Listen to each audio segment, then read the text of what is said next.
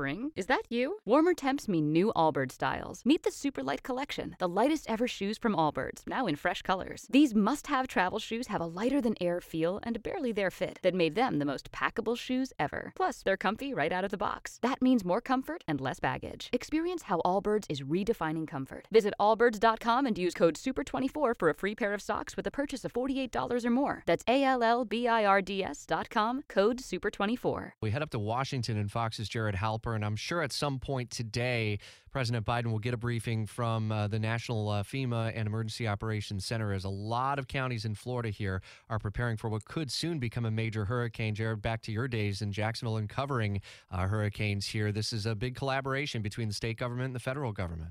Then it's just trying to make sure that you have pieces in place where they need to be to, to get there as quickly as possible, and that'll be a big part of what FEMA does is trying to uh, pre uh, sort of preset a lot of the resources that, that could be needed along uh, Florida's coast. So I would imagine that uh, the president's briefed on that today, as well as continuing to be briefed on that uh, horrific shooting over the weekend in, in Jacksonville.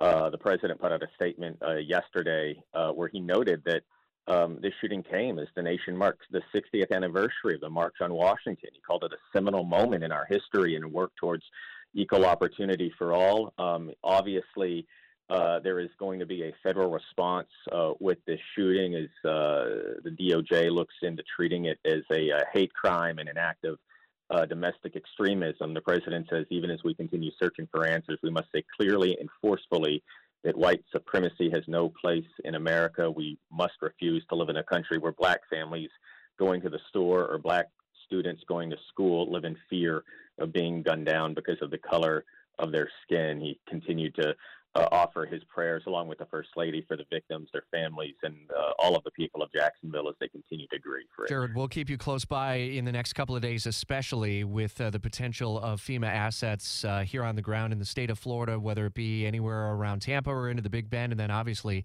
as Idalia continues to move north and east after making landfall, expected again early, early on Wednesday morning. Sheriff TK Waters spoke with the uh, president yesterday. We heard from the sheriff a little bit ago on Jacksonville's morning news. And we'll also have a chance coming up at the top of the hour to hear from Mayor Donna Deegan in the wake of Saturday's horrific shooting and the conversation she had with President Biden, the resources coming from the federal government and also from Governor DeSantis, who promised financial resources to the uh, community, to those families and victims, and also, as he said, to Edward Waters University.